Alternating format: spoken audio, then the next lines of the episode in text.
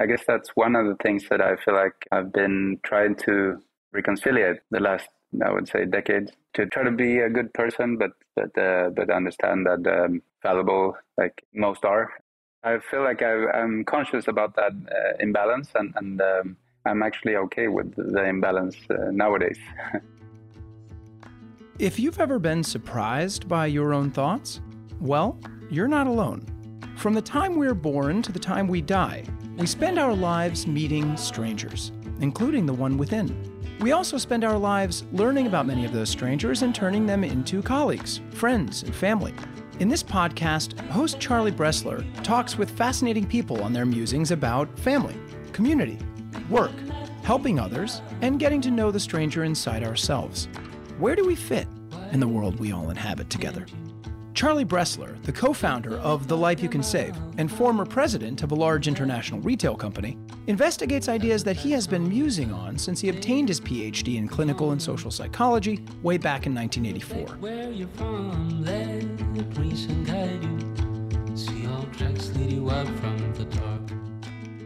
Welcome to Musings About Ourselves and Other Strangers. Today I am privileged to be musing with the Swedish folk singer Jose Gonzalez. In our interview, Jose said, I was a teenager when I started writing my first lyrics. At the time, I was learning to play through Latin American artists, but I was thinking I was doing what all my friends were doing, and it was basically just writing in English. Jose was a PhD student at the University of Gothenburg when he abandoned that project and decided to focus on his musical career in 2003. His family has been a consistent influence on him. He credits his dad with broadening his approach to language, and now he credits his nuclear family for inspiring him. Jose has earned platinum records in the UK and his Swedish homeland, as well as gold in Australia and New Zealand. Jose's performances fill concert venues across the globe. When not making music or taking care of his daughter, he's busy looking into and thinking about topics like effective altruism, secular humanism, and eco modernism. As we will hear, Jose struggles with his inner critic. He is a fascinating man. Welcome, Jose.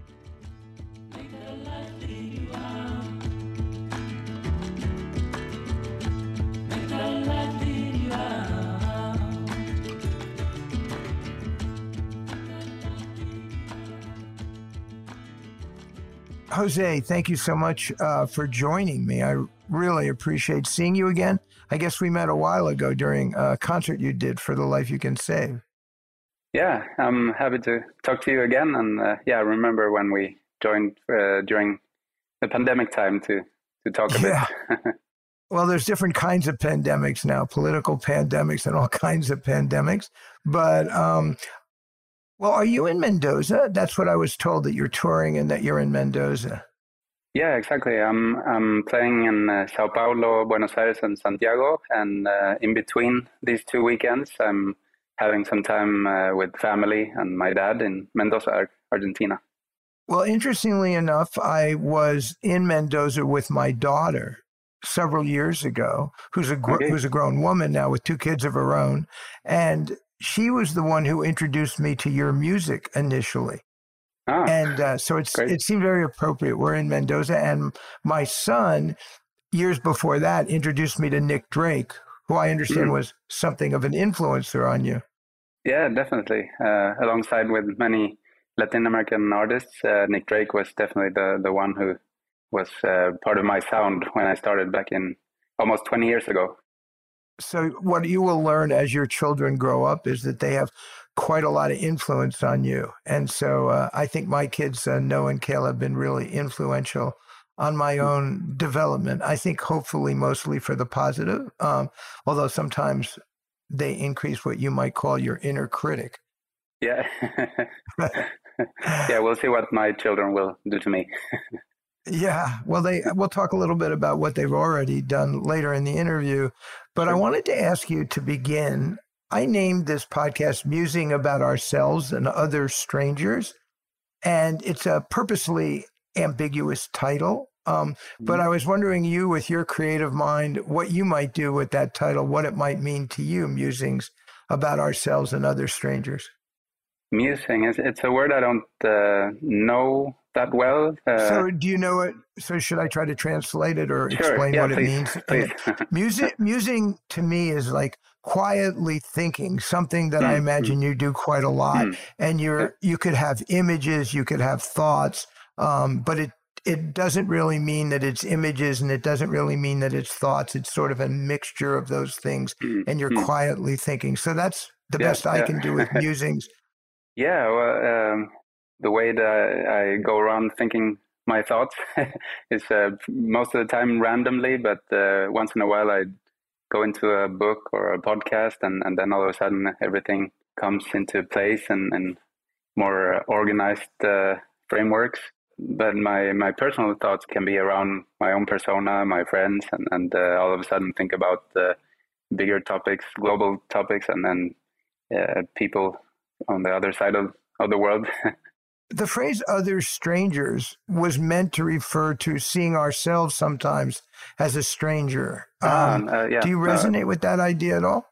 Yeah, definitely. Uh, especially um, since uh, maybe the last 10 or 15 years, I've been trying to figure out uh, who I am. And some of the things that I've been doing is uh, meditating and, and recognizing that I, I don't really know uh, who I am and I'm different persons in different situations.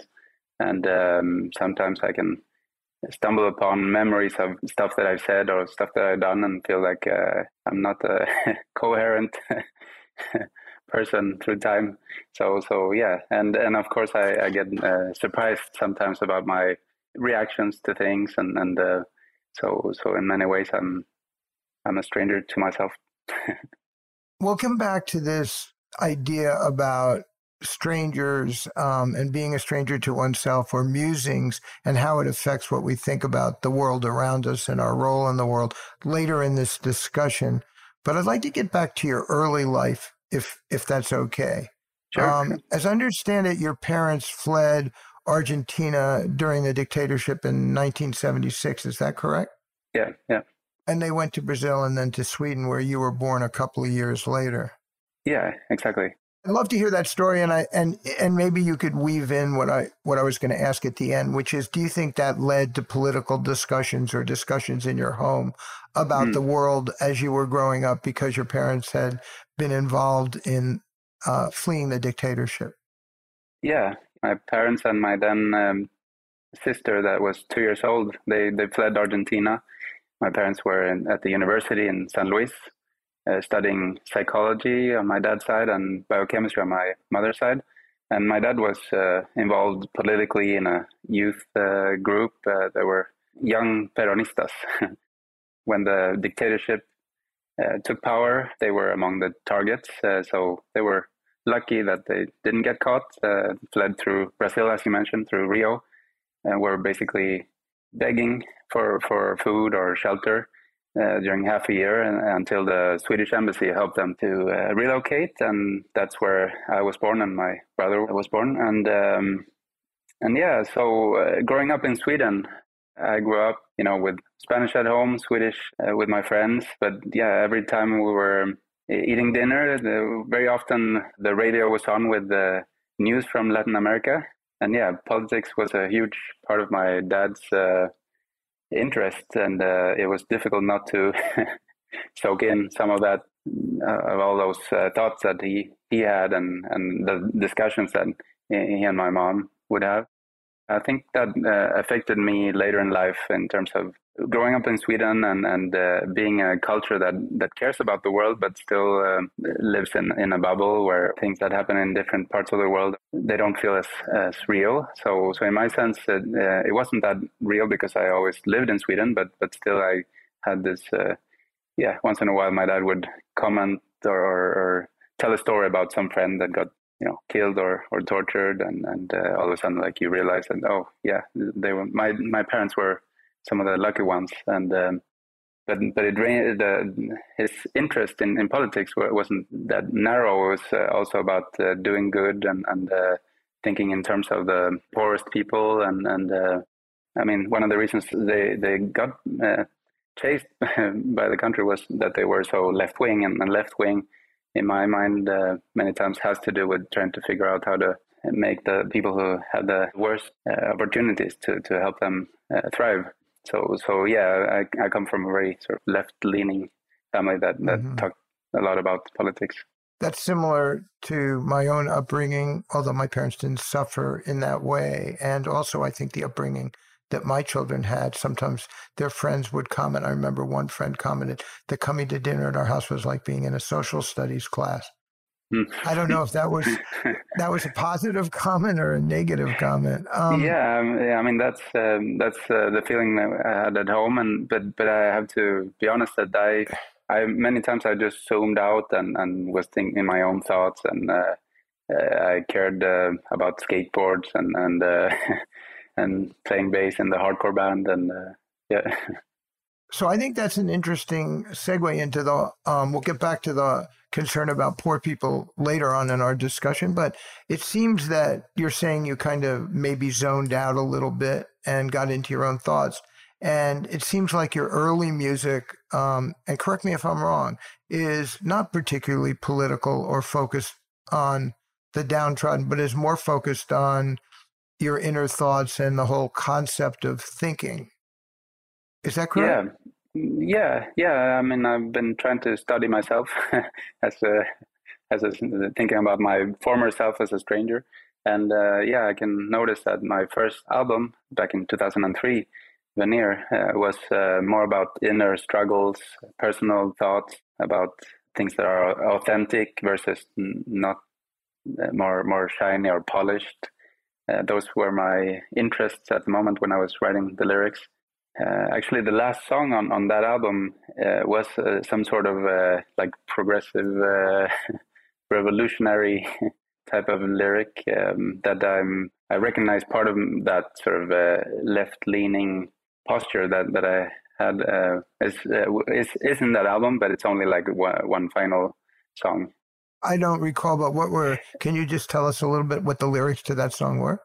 Save Your Day is the name of the song. It was um, pretty harsh. Uh, poke the body with a stick, roll it down, ignore the moaning as it tumbles to the ground. Be brave and save your day. So it's very revolutionary. I was thinking about uh, sort of uh, cultures and how uh, some cultures uh, uh, have to move on quicker. I can say I, I, stand for the lyric in, in the same sense today, but but there was a sense of, of a revolutionary ambition when I was writing that uh, that lyric. But it's uh, but it's uh, uh-huh. uh, it's a minor part of that album where most of the album is more about um, inner demons, basically, or, or rela- relationship stories also.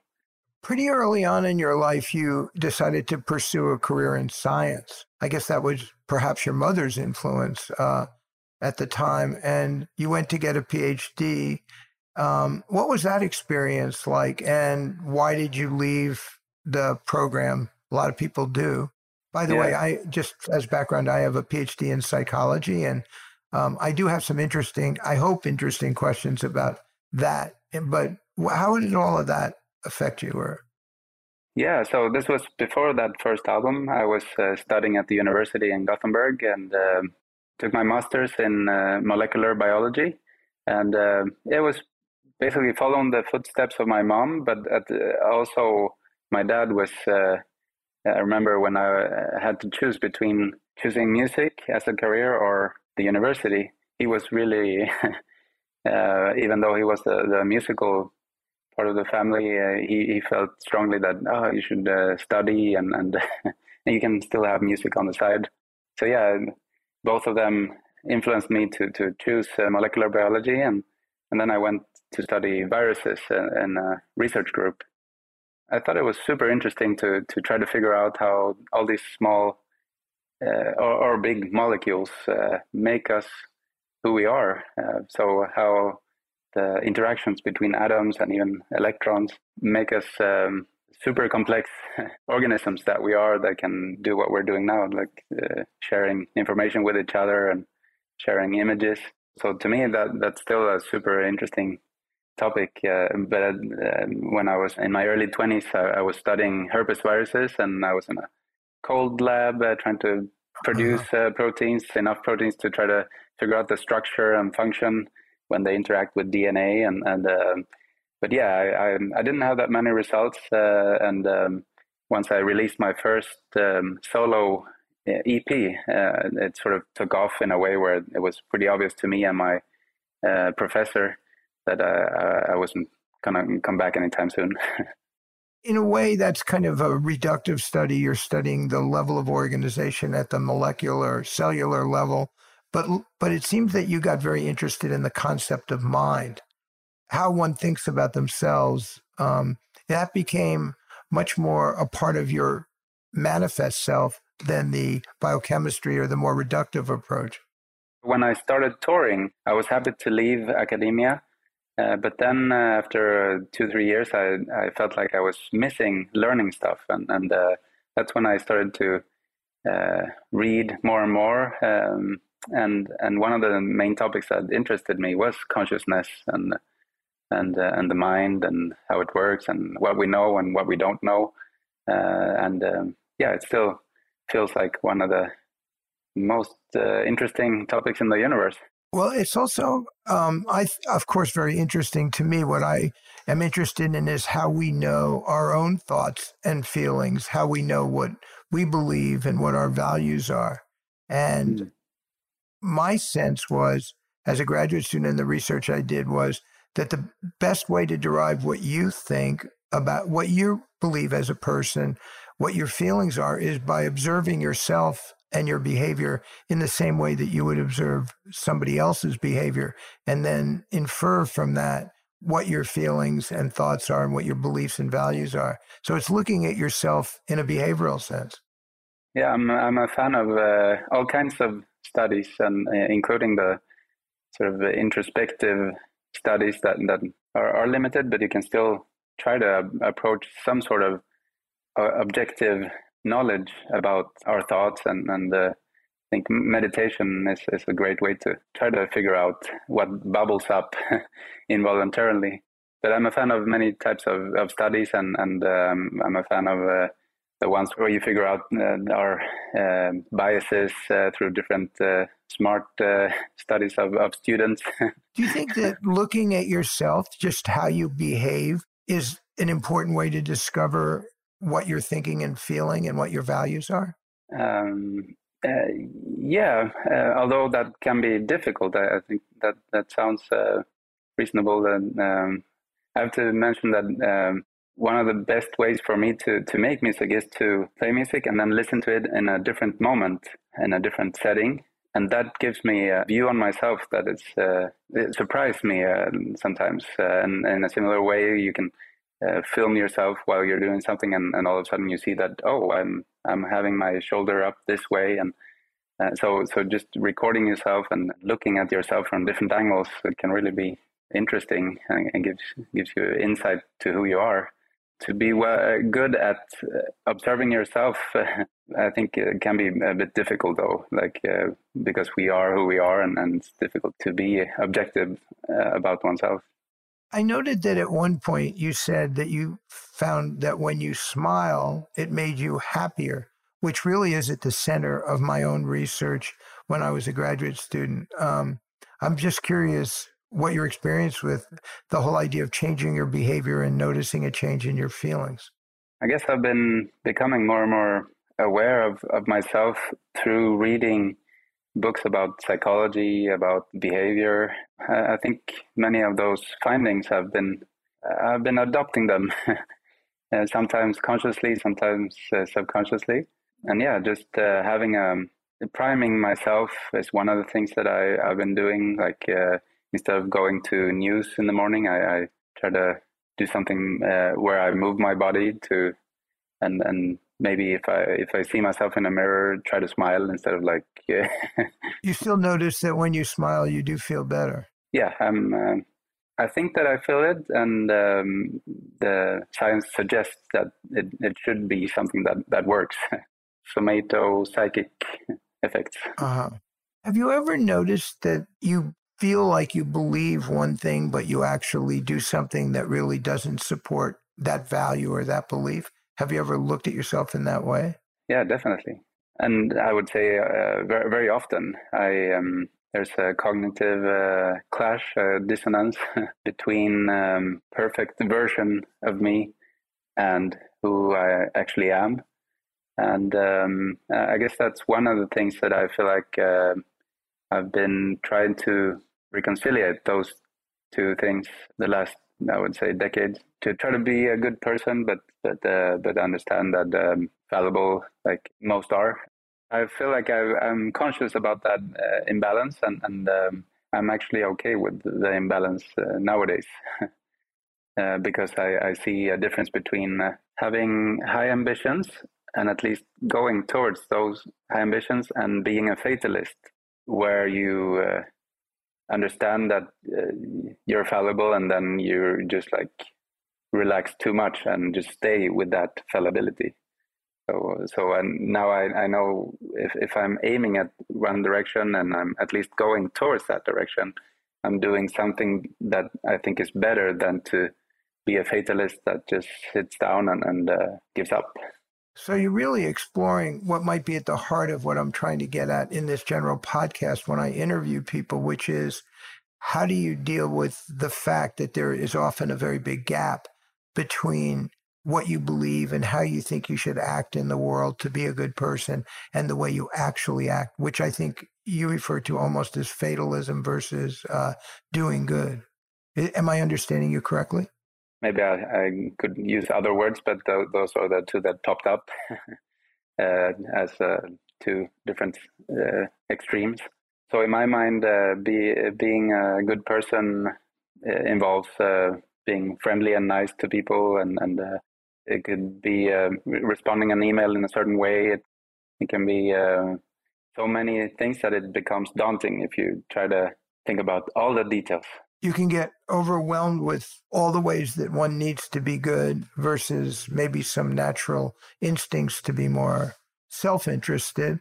But I'm wondering if this kind of dilemma is one of the things that led you to effective altruism, because I know that you have been interested in effective altruism and you've been supportive of the Life You Can Save, the organization that I co founded with Peter Singer.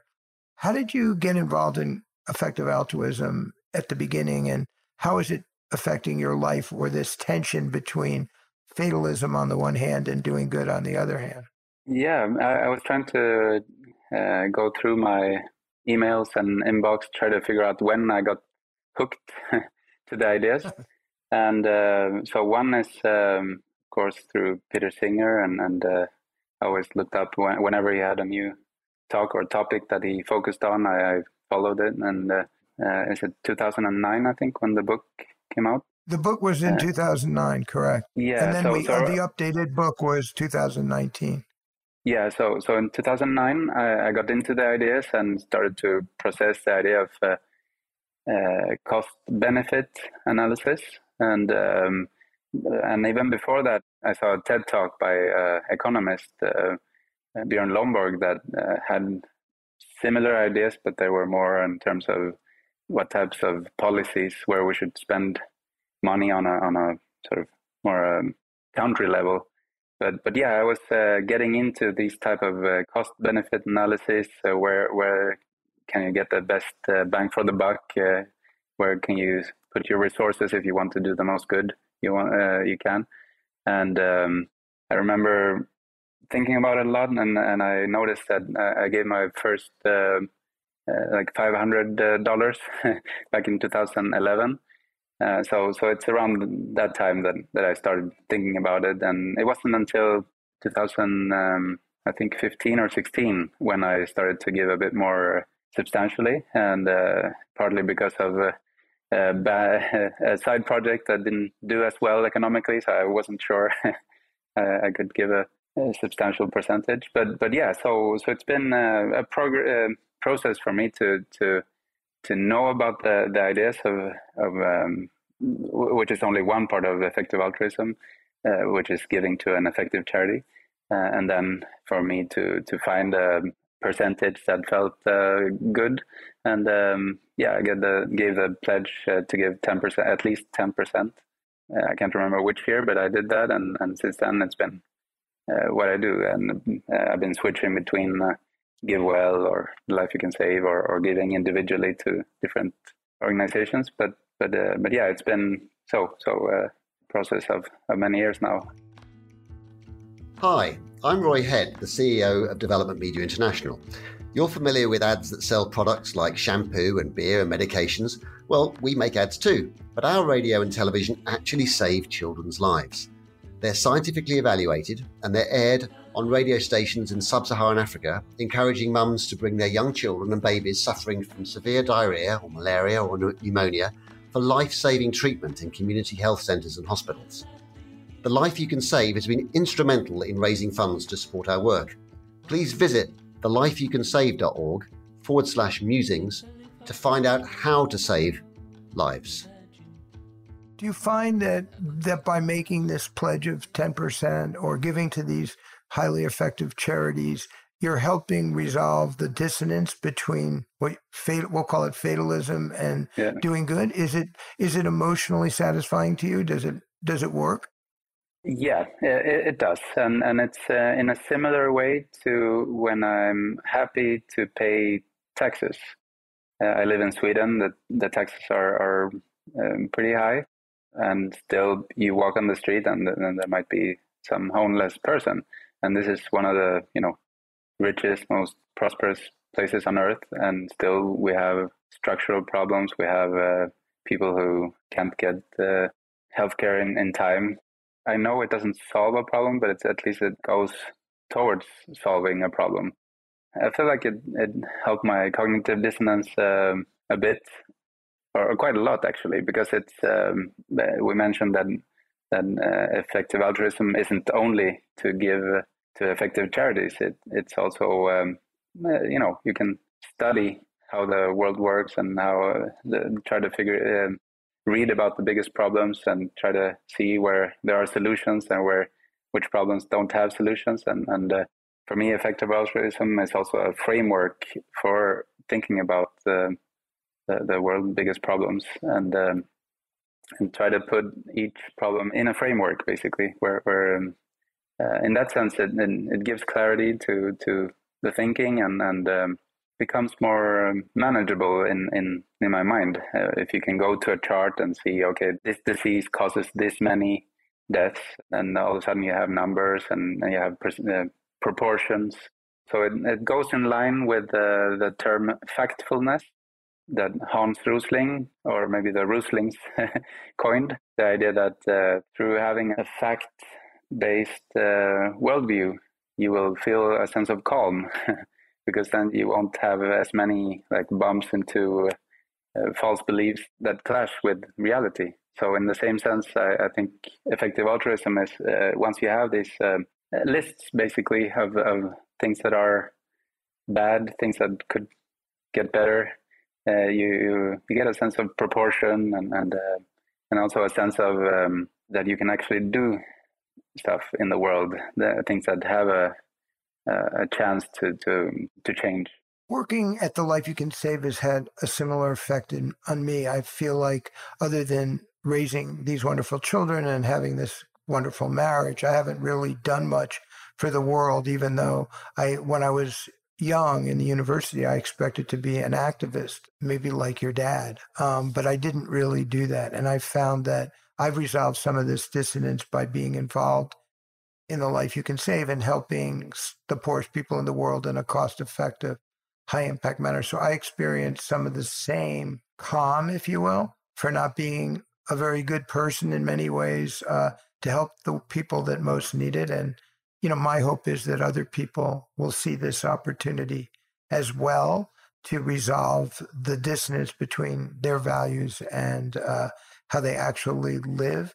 I'm curious for you, Jose, if this has found its way into your music or whether your effective altruism, if you will, is on one hand and your music is uh, something completely different. It's uh, found its way into the music lately, and I feel like it's been a journey in, in trying to figure out something to write about that for me feels important.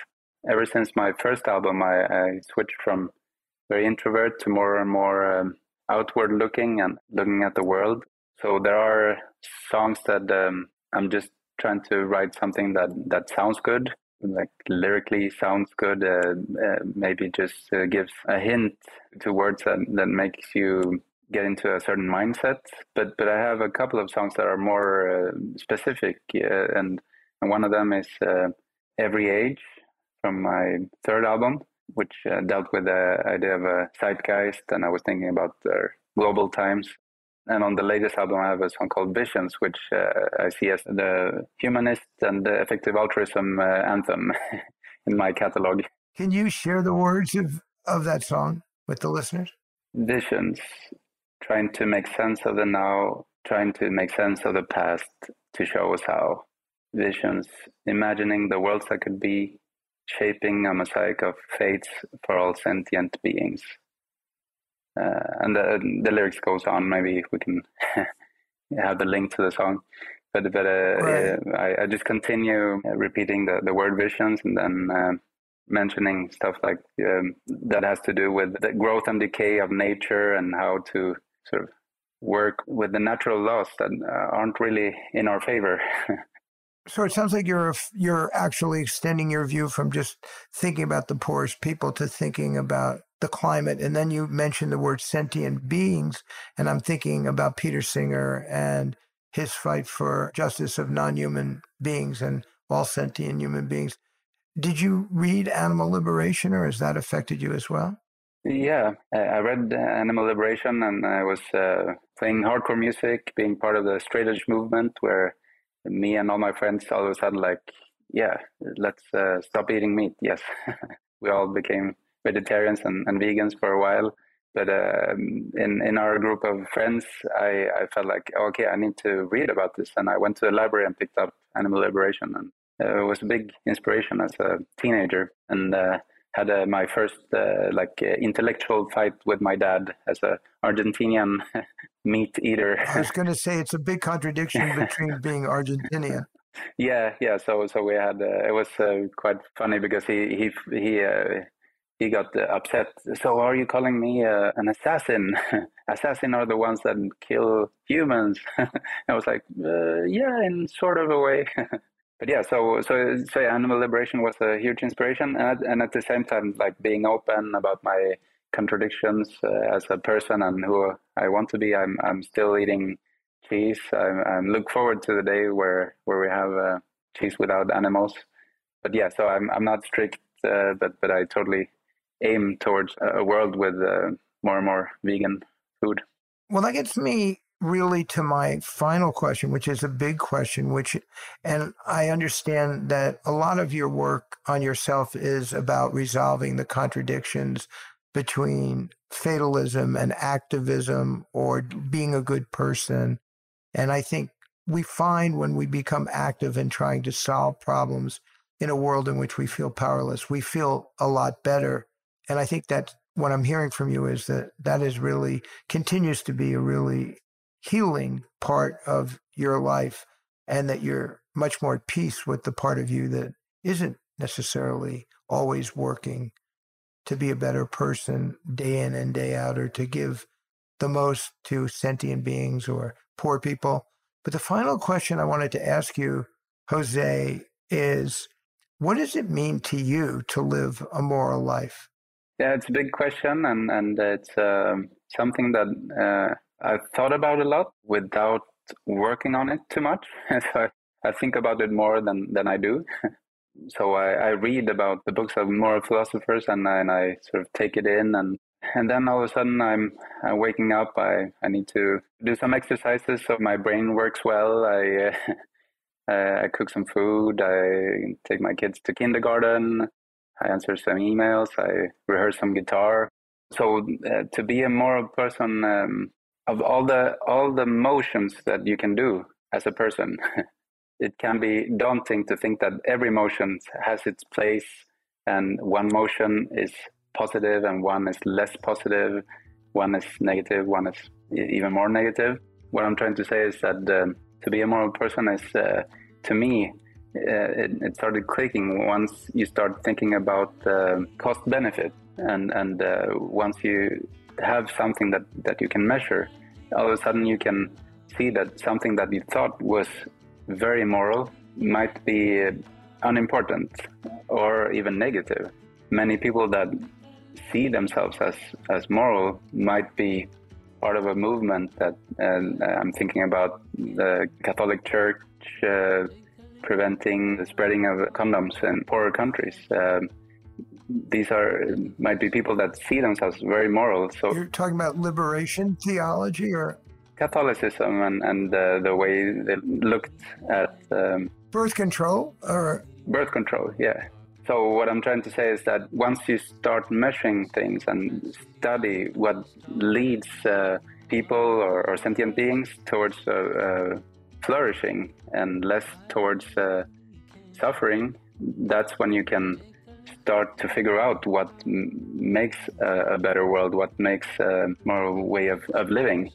And that's when, when you notice that some things might have a huge impact and some don't. And uh, so, for example, the, our psychology makes us uh, feel bad about some things that might not have a big impact on the world at all. But still, we put a lot of effort in trying to be sort of moral in some sense, but but without having a, an impact. So I think that's where I try to be one of those that, that tries to read about uh, how our actions uh, make an impact or not in the flourishing of other human beings. And and uh, so so just going back to simple things like smiling at another person might be a, a, way to to make that person feel better, which is important. And and uh, but but knowing that uh, if you smile too much at another person, that person will think that you're a psycho and will feel anxious. So so it's a very complex uh, world we live in, and um, and I think that's one of the nice things with effective altruism movement is try to focus on the things we know and the things we are getting a, a